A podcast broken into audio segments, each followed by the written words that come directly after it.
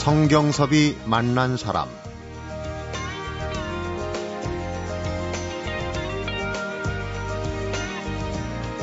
50분 정도 일을 했다면 적어도 5분 정도는 눈에게 휴식을 주는 게 좋다고 그러네요.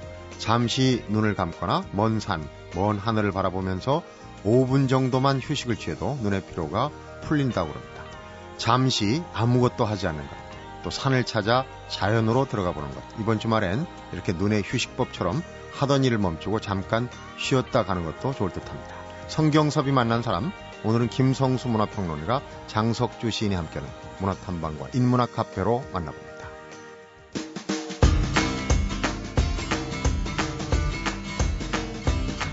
문화평론가 김성수 씨, 어서 오십시오. 안녕하세요, 김성수입니다. 네. 지난주에는 음원 이용 요금제를 놓고 갈등 얘기를 했는데, 예. 이번 주에도 또 머리 기사가 음악 사용료 징수 규정 개정안 놓고 갈등. 예. 있네요. 이 저 설명을 좀 드려야 여러분들이 좀 이해를 하실 것 같은데 어, 이 음악 사용료 징수 규정 개정안은요. 여러 가지 내용들이 포함되어 있습니다. 그 중에서는 기본적으로 종량제를 하겠다.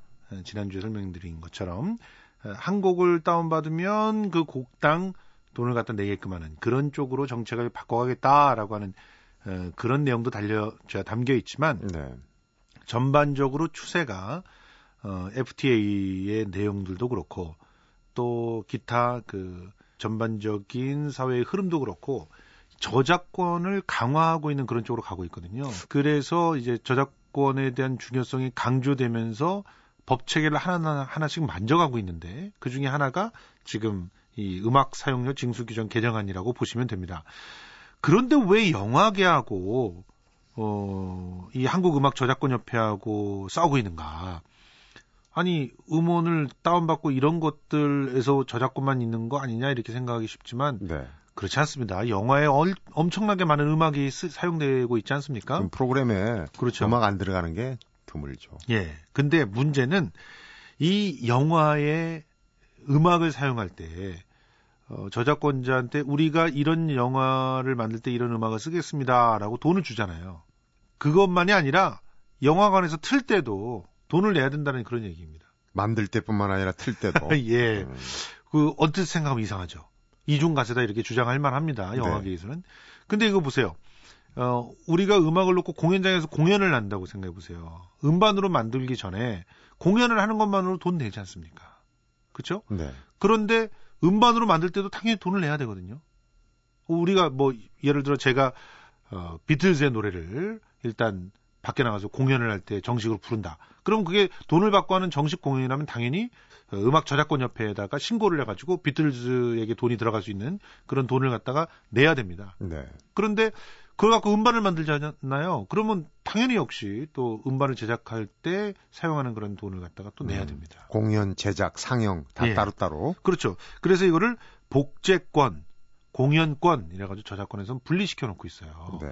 그렇지 않으면은 솔직히 이 현장에서 라이브를 통해서 어, 뭔가 소비되는 그런 상품의 저작권을 갖고 있는 사람, 예를 들어서 연극 같은 경우, 그러면 얼마나 힘들겠습니까? 연극은 희곡 하나에 대한 저작권만 갖고 있다고 생각해 보세요. 그러면 그 희곡을 갖다가 누군가가 책을 잘 내주지도 않는 상황 속에서 공연은 막 수만 회 공연을 해도 돈을 못, 받, 못 받고 네. 그 책을 낼 때만 돈을 받는다 이러면 말이 안 되겠죠. 그런 측면에서 이 공연권에 대해서 보장을 해주는 것은 어떻게 보면은 연행예술 우리가 어 그 무대에서 특히나 뭔가 라이브로 뭔가 전달해주는 그런 데에서는 당연한 일이라고 보는 건데요. 네. 영화가 그렇, 그렇냐? 영화의 성격이 그러냐? 이렇게 따지면은, 어, 좀 애매하다. 이런 얘기들을 갖다 하고 있지만, 외국에서는 영화도 역시 돈을 받으면서 그, 그 극장 공간에서 틀어줄 때는 라이브성을 갖고 있다. 네. 그렇기 때문에 공연권의 저촉을 받는다. 이렇게 보는 거예요. 음. 근데 이게요, 실제로 그 우리는 지금 어 이거 새삼스럽다 이렇게 생각하지만 어, 한 EU FTA의 내용에 들어가 있습니다. 이미 아, 들어가 있군요. 예, 그래서 공연권 실제로 이제 한 EU FTA에 의해서 유럽의 음악들은요. 심지어는 그 카페에서 노래를 틀어줄 때도 돈을 냅니다. 음. 돈을 내게 내게 돼 있어요. 그리고 어, 이게 발효가 되니까 그럼 뭐 문제가 많다는 거예요. 그 한미 FTA 저작권법에도 역시 마찬가지로 공연권이 이, 들어가 있어서 음악을 CD에 담아가지고 틀어주는 거 이거 불법이라고 이렇게 얘기를 합니다. 네.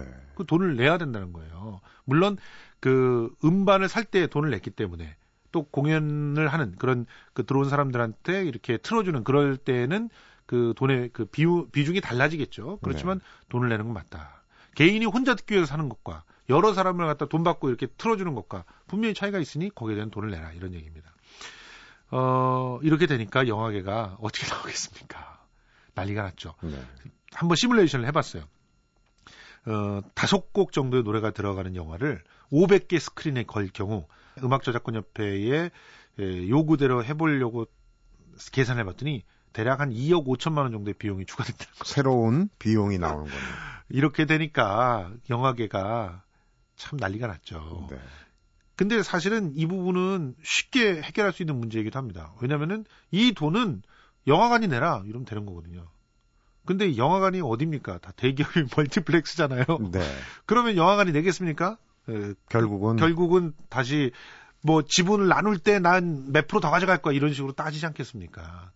더군다나 갑인데 그쪽이 이런 일이 벌어지니까 영화 제작자 쪽에서는 영화 산업 발전을 위해서 좀 참아라 이렇게 요구하고 있는 것이고 음반 어, 음악 저작권 협회 쪽에서는 그동안 영화 산업 발전에 서 참을 만큼 참아왔다. 근데 야 봐라 어, 그 유럽 FTA 해가지고 그쪽에서는 돈 다 내고 저 미국도 다 내고 그러는데 왜 우리 것만 못 내란 말이냐 이렇게 얘기가 나올 법 하지 않습니까? 그러네요. 양쪽 예. 다 일리가 있는데 자 이 영화계의 우려 어, 과연 어, 음악 저작권 협회가 주장하는 것처럼 기후에 불과할지 어, 아니면 어, 영화계에서 주장하는 것처럼 이게 실시되면은 영화 산업이 다시 한 번 더 위축되는 결과를 가져올지 어, 좀 지켜봐야 되는데요.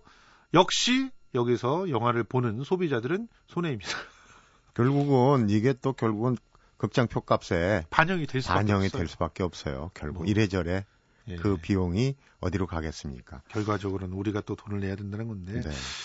자, 뭐 그렇게 되면은 사실 이런 면들은 있어요. 그 우리가 컨텐츠, 문화 컨텐츠를 소비하는 데 있어서 조금 더 신경을 쓰겠죠. 네. 특히나 어, 음악 컨텐츠를 소비하는 데 있어서 아주 많은 그 고민을 하고 소비를 하게 되겠죠.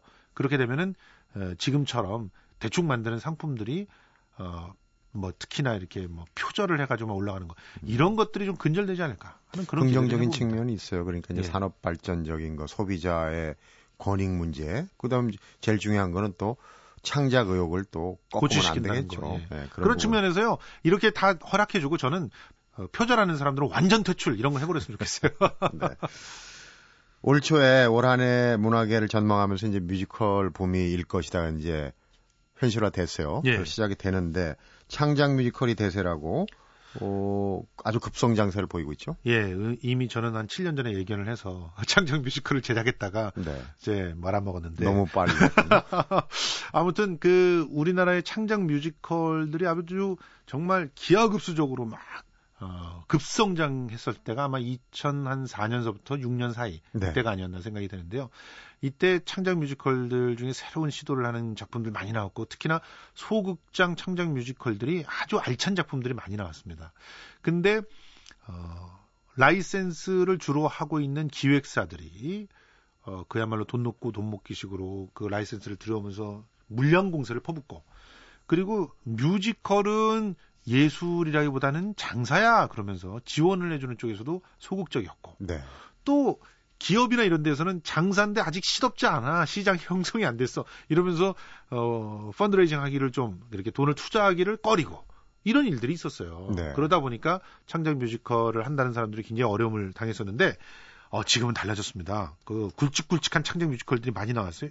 지금 LG 아트센터에서 제공해나오고 있는 광화문 연가 같은 경우는 대극장 창작 뮤지컬이에요. 네. 그리고 중극장 창작 뮤직 뮤지컬이었다가 대극장으로 옮겨가는 작품들도 많이 나타나고 있습니다. 뭐 서편제 같은 게 그런 작품이고 네. 또 소극장 창작 뮤지컬이었다가 중극장으로 옮겨가는 모비딕이라든가 셜록 홈즈라든가 이런 작품들도 나타나고 있어요. 음. 그리고 제목만 들어서도 여러분들 느끼시겠지만 서편제 같이 국악을 모티브로 해서 만든 창작 뮤지컬도 있고 광화문 연가처럼 compilation 우리 가요를 가지고 만든 창작 뮤지컬도 있는데다가 모비딕은 클래식한 베이스를 가지고 아주 실험적인 창작 뮤지컬이고 네. 셜록 홈즈는 외국의 컨텐츠를 어, 소설 컨텐츠를 갖고 와가지고 우리가 완전히 새로 재구성한 그런 창작 뮤지컬이에요. 정말 다양하네요. 다양해졌습니다. 그리고 이 셜록 홈즈 같은 경우도 3년 준비했어요. 광화문 연가도 어, 2년 넘게 준비했습니다. 이렇게 이미 pre-production을 통해서 탄탄하게 준비되는 작품들이 늘어나고 있다는 얘기인데 네. 그러다 보니까 올 상반기에 저 뮤지컬이 전체가 대략 한 64편 정도가 올라가는데 그 중에서 50편이 창작 뮤지컬입니다. 네. 그러니까 건수가 어마어마하게 늘어나고 있고 그 가운데서도 내실 있게 늘어나고 있다는 점 이런 점들을 보면은 앞으로는 창작 뮤지컬이 대세가 되지 않을까. 솔직히 말해서 외국에 나가서요 우리 그 작품들을 갖다가 선전을 좀 하고 어, 흥행을 해가지고 좀 돈도 벌고 이래야 되는데 이럴 때 뭐 가가지고 뭐 엘리자벳 이런 거 하겠습니까? 네. 그거는 독일 건데 그러니까 우리 작품을 해가지고 나갈 수밖에 없는 거예요. 그런 측면에서 좀 더 창작 뮤지컬에 투자하는 그런 계기가 마련됐으면 좋겠습니다. 그러니까 문화의 콘텐츠라는 건 정말 큰 수익 사업 아니겠습니까? 국내에서만 한정되는 얘기는 아닌 것 같고요. 노래 한 곡 듣고 가겠습니다. 이탈리아의 남성 4인조 파페라 그룹이죠. 일디보입니다. 넬라 판타지아.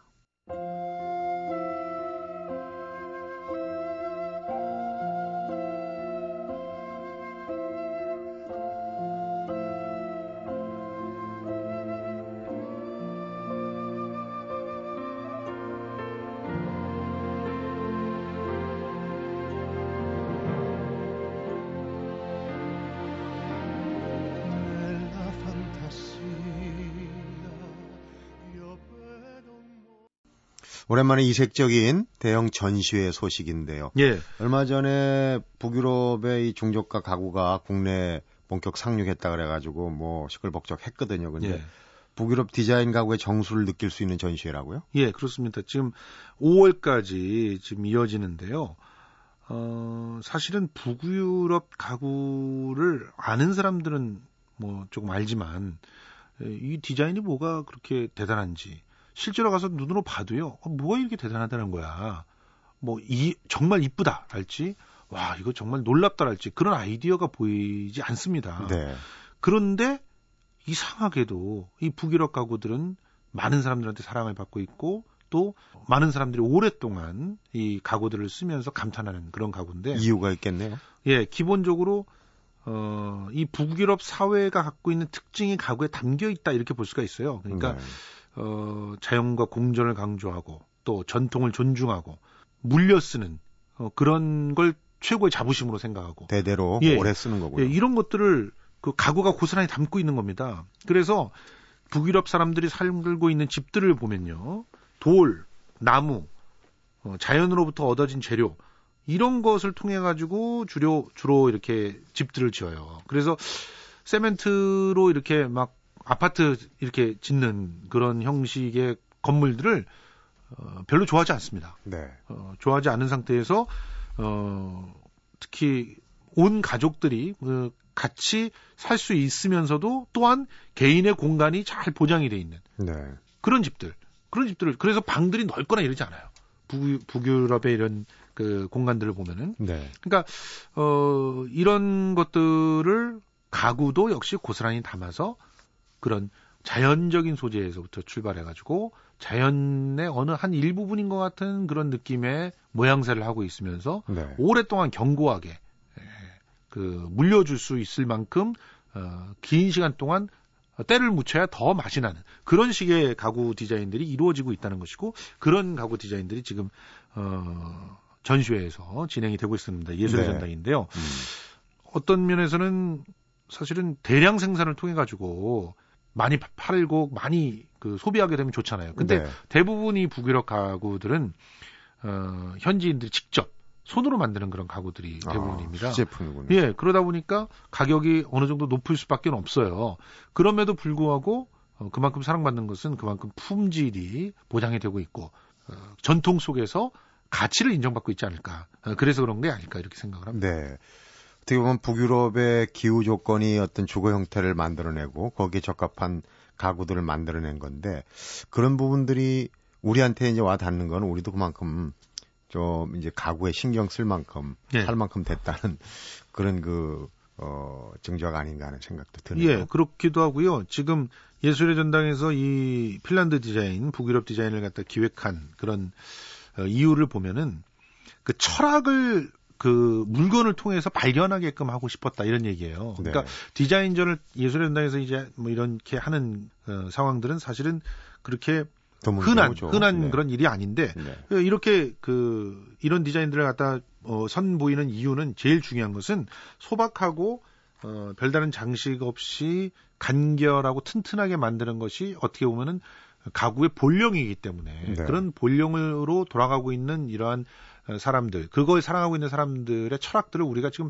어, 배워야 되는 것은 아닌가. 그리고 또 한편으로는 보시면은 이 북유럽 가구의 철학이 또 우리 그 한국의 고대 목, 그 목공의 가구들 네. 여기하고 철학이 맞닿아 있어요. 실제로 우리 가구들도 보면 이 북유럽 사람들이 우리나라 가구들을 굉장히 좋아합니다. 음. 고, 그 조선시대 이전의 가구들을 좋아하는데 왜 그러냐면 그 아주 소박하지만 그 과학적인 기술이 다 어, 제대로 접목이 돼 있는 데다가 그 안에서 쓰면 쓸수록 은은한 품격이 흘러나와요. 네. 그런 측면에서 한번 이 북유럽 가구전 한번 들여다보시는 것도 괜찮지 않을까 생각합니다. 네.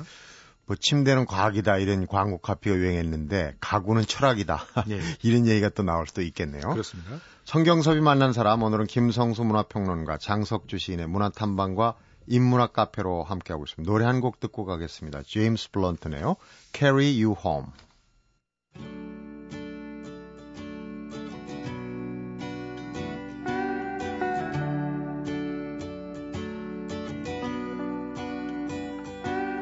Trouble is her only friend, and he's back again.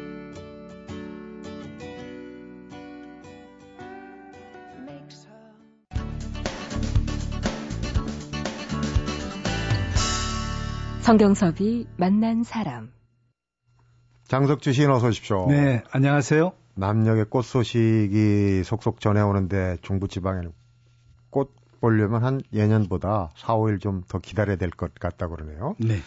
어, 오늘 독특한 책입니다. 저는 이제 임꺽정 평전인 줄 알았더니 임꺽정에 대한 새로운 시각의 어, 책이네요. 네. 임꺽정 길 위에서 펼쳐지는 마이너리그의 향연이라는 책을 갖고 마이너리그의 향연이라는 단어가 네. 궁금합니다. 어떤 네. 향연을 얘기하는 건지.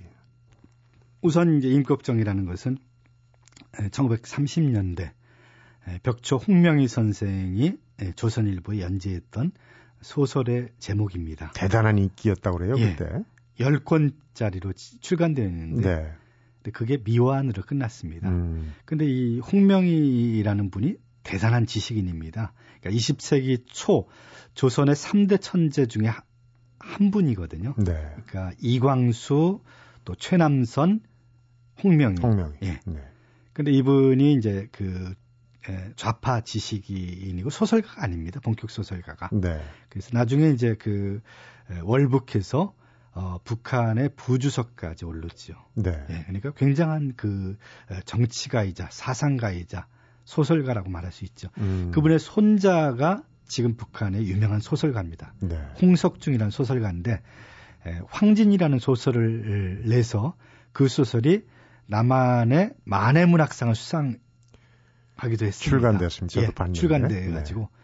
굉장히 재밌더라고요. 음. 어, 근데 그 홍석중의 그 황진이는 그러니까 우리가 흔히 북한 소설하면 뭐 체제 찬양 혹은 김일성 어 무슨 우상화 이런 걸 생각하는데 그런 것 내용이 전혀 나오지 않고요. 네. 그냥 그야말로 그 어떤 그 민중 음, 서사 음. 그런 이야기 그 질펀한 음. 그런 그 우리 민중들의 삶의 모습을 녹여낸 그런 이야기를 아주 흥미롭게 읽었던 적이 있습니다. 네. 임꺽정 얘기도 좀 한번 해봐야 될까요? 임꺽정은 음. 이제 어, 소설 속 가상인물이지만은 조선주의 3대 도적 홍길동 네. 장길산하고 어, 백정 출신이에요 원래. 그렇죠. 백정 출신. 이죠 네. 그러니까 백정 출신이라는 것은 조선 시대가 이제 엄격한 신분 사회인데 산호공상에도 들지 못하는 아주 천하디 천한 직업인 거죠. 맨 밑바닥. 맨 밑바닥이죠. 직업이라고 할 것도 없이 그러니까 그야말로 가장 천대받던 집단인 거죠. 그러니까 아버지가 이제 그런 백정이니까. 근데 집안은 그렇게 가난하지는 않았어요. 네. 먹고 살만 했던 거죠. 근데 이제 그 결국 임꺽정은 어, 집안의 가업을 잊지는 않고 그 갓바치에게 이렇게 데려 그 어, 부모들이 데려다가 음. 아 이제 그 세상의 어떤 지식이나 이런 것들을 배우게 하죠. 그러니까 어, 그 갓바치라는 분은 그러니까 어떤 면에서 그 소외된 그 조선 시대 주류층에 들지 못하지만 네. 에, 야인이면서 굉장한 어떤 그 방남강기를 갖춘 지식인이라고 말할 수 있습니다. 음. 그 지식인을 통해서 당대에 필요한 어떤 사회 역사적인 의식이라든지 이런 것들을 배우게 되는 거죠. 네.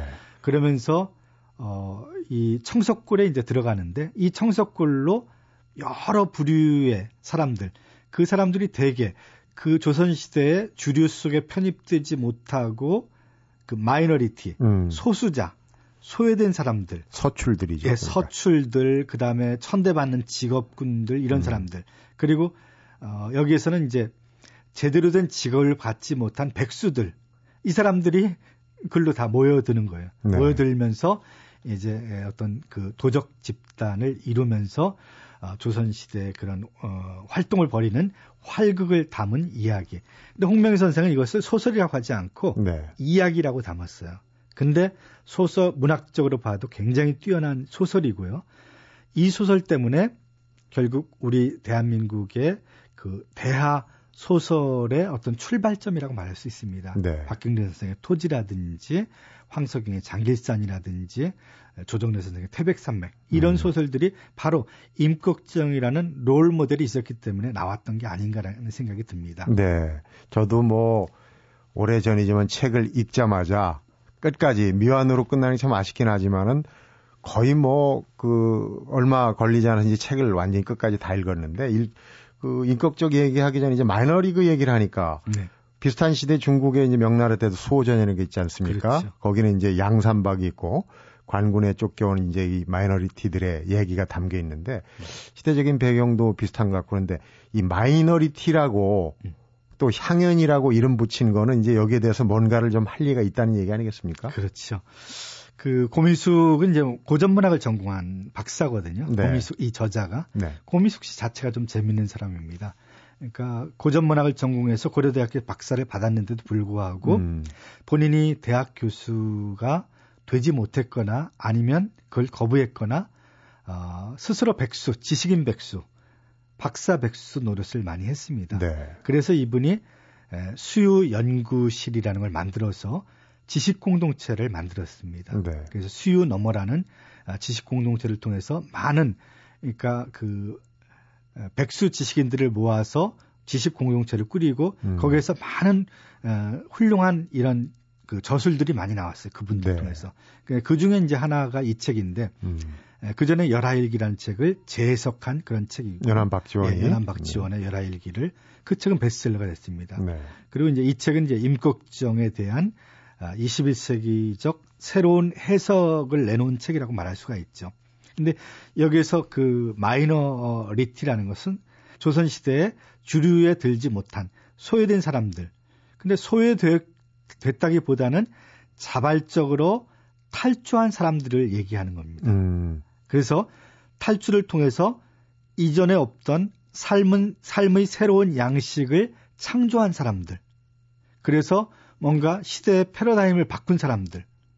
그러니까 굉장히 중요한 의미가 있는 거죠. 네. 그래서 어, 마이너 리그가 벌인 이 백수의 향연이 바로 임꺽정의 내용들이다라는 거죠. 음, 그러니까 추방당했다기보다는 자의적으로 이탈해서 그렇지. 무리를 이뤘다는 얘기죠. 그러니까 집에서 나와서 음. 집이나 혹은 사회에서 나와서 길 위에서 그러니까 요즘 유행하는 말로 하면 노마디즘을 실천한 사람들이 유목민들처럼 유목, 적 네. 지식인들.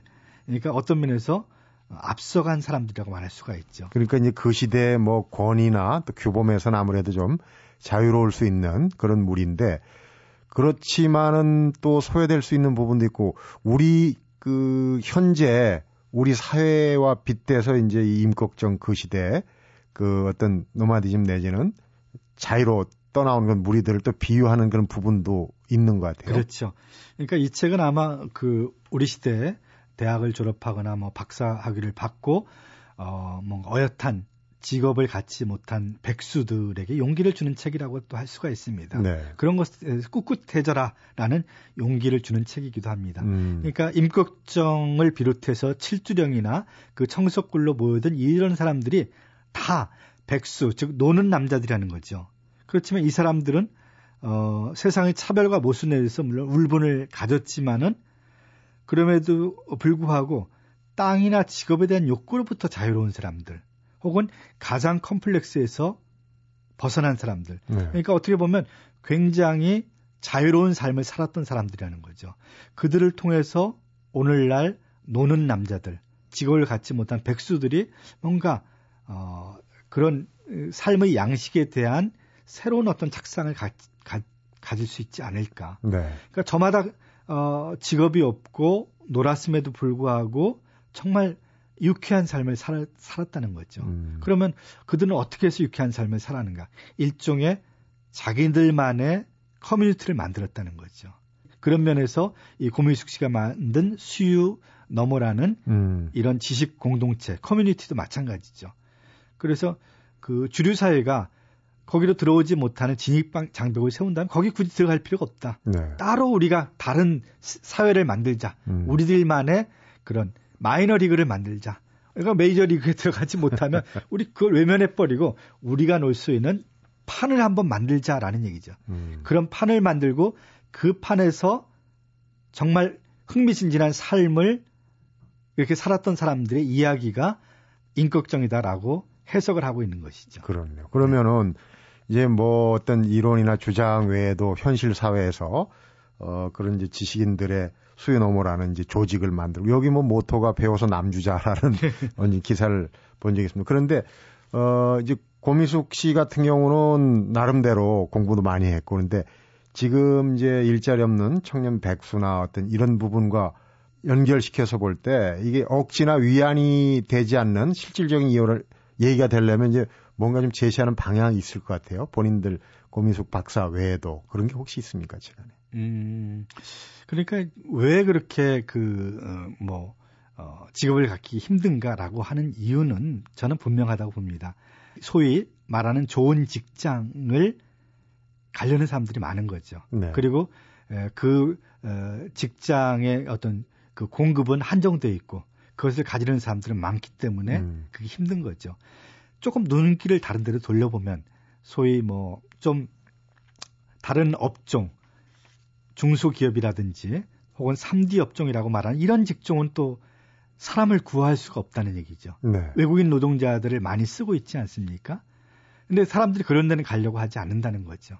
그러니까 어, 누구나 다 덜 힘들고 또 대우는 잘 받는 그런 직, 직, 직장을 가려고 하니까 백수들이 생겨나는 게 아닌가. 네. 그러니까 조금 의식을 좀 바꿀 필요가 없다는 거죠. 직업의 어떤 귀천을 따로 두지 않고 음. 또좀 육체적으로 힘들더라도 혹은 어떤 주류적 그 체계에 속하지 않는 다른 직업군들은 또 많이 있다는 찾아보면은 네. 수많은 직종들이 있거든요. 그런 직종을 가지 않, 않으려고 하니까 이게 약간 병목 현상 불균형이 오는 거죠. 불균형이 네. 생기고 병목 현상이 생기는 거죠. 그러니까 여기서 그 임꺽정과 그 칠도령과 여, 그 휘하에 몰려들어서 어, 청석골이라는 어, 조선시대 때 없었던 새로운 이런 커뮤니티, 노는 사내들이 만든 이런 커뮤니티는 이 자체를 보면 너무나 흥미진진하거든요. 네. 그리고 그들에게는 어떤 그런 그, 그, 뭐랄까, 주눅 들거나 혹은 뭔가 직장이 없어가지고 뭔가 늘 의기소침한 그런 게 없거든요. 네. 정말 유쾌하고 활달하고 그 안에서 나름대로의 의미를 찾고 그리고 각자 어떤 달인들입니다. 뭐 표창을 던진다든지 뭘 한든지 굉장히 뛰어난 그 제기 재능을 갖고 있어요. 네. 그러니까 소위 그 주류 리그에서 메이저 리그에서 쓸 수 없는 그런 재능들인데 이 마이너 리그에서는 그것들이 유용하게 쓰인다는 거죠. 네. 달인들이 된 거죠. 그러니까 어떤 분야든지 달인이 되면 또 새로운 길을 뚫고 갈 수 있다는 거죠.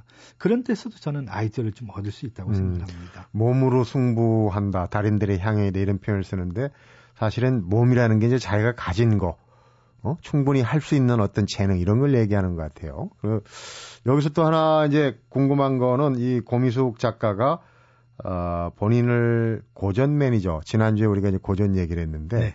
고전 매니저, 고전 평론가로 이제 불러주길 희망한다 그랬는데 어떤 그 업을 얘기하는 건지. 음, 그러니까 우리가 고전하면 우선 음, 처음에 오는 느낌이 어렵다. 그걸 어떻게 읽을까? 제가 만나본 많은 사람들은 그런 걱정들을 많이 해서 고전을 접근하지 못하더라고요.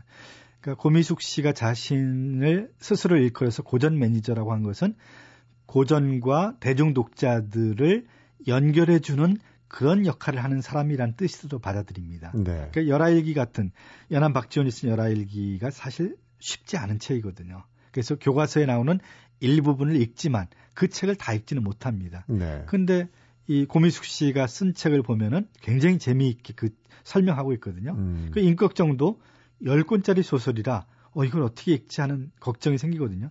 이 책 한 권 읽으면 그 책에서 말하고자 하는 그런 내용을 다 자기 것으로 만들 수가 있습니다. 네. 그런 뜻에서 고전을 쉽게 풀이해주고 대중 독자들에게 소개하는 그런 역할을 하는 사람이란 뜻으로 저는 고전 매니저라는 말을 받아들입니다. 네.